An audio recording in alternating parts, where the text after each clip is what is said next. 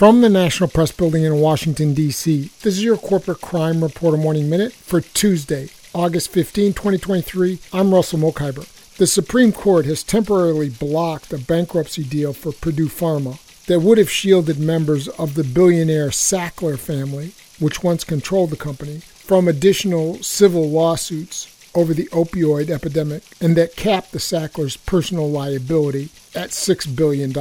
That's according to a report in the New York Times. The order is likely to delay any payments to the thousands of plaintiffs who have sued the Sacklers and Purdue, the maker of the prescription painkiller Oxycontin, which is widely blamed for igniting the opioid crisis. Under the deal, the Sacklers had agreed to pay billions of dollars to plaintiffs in exchange for full immunity from all civil legal disputes. For the Corporate Crime Reporter, I'm Russell Mokhiber.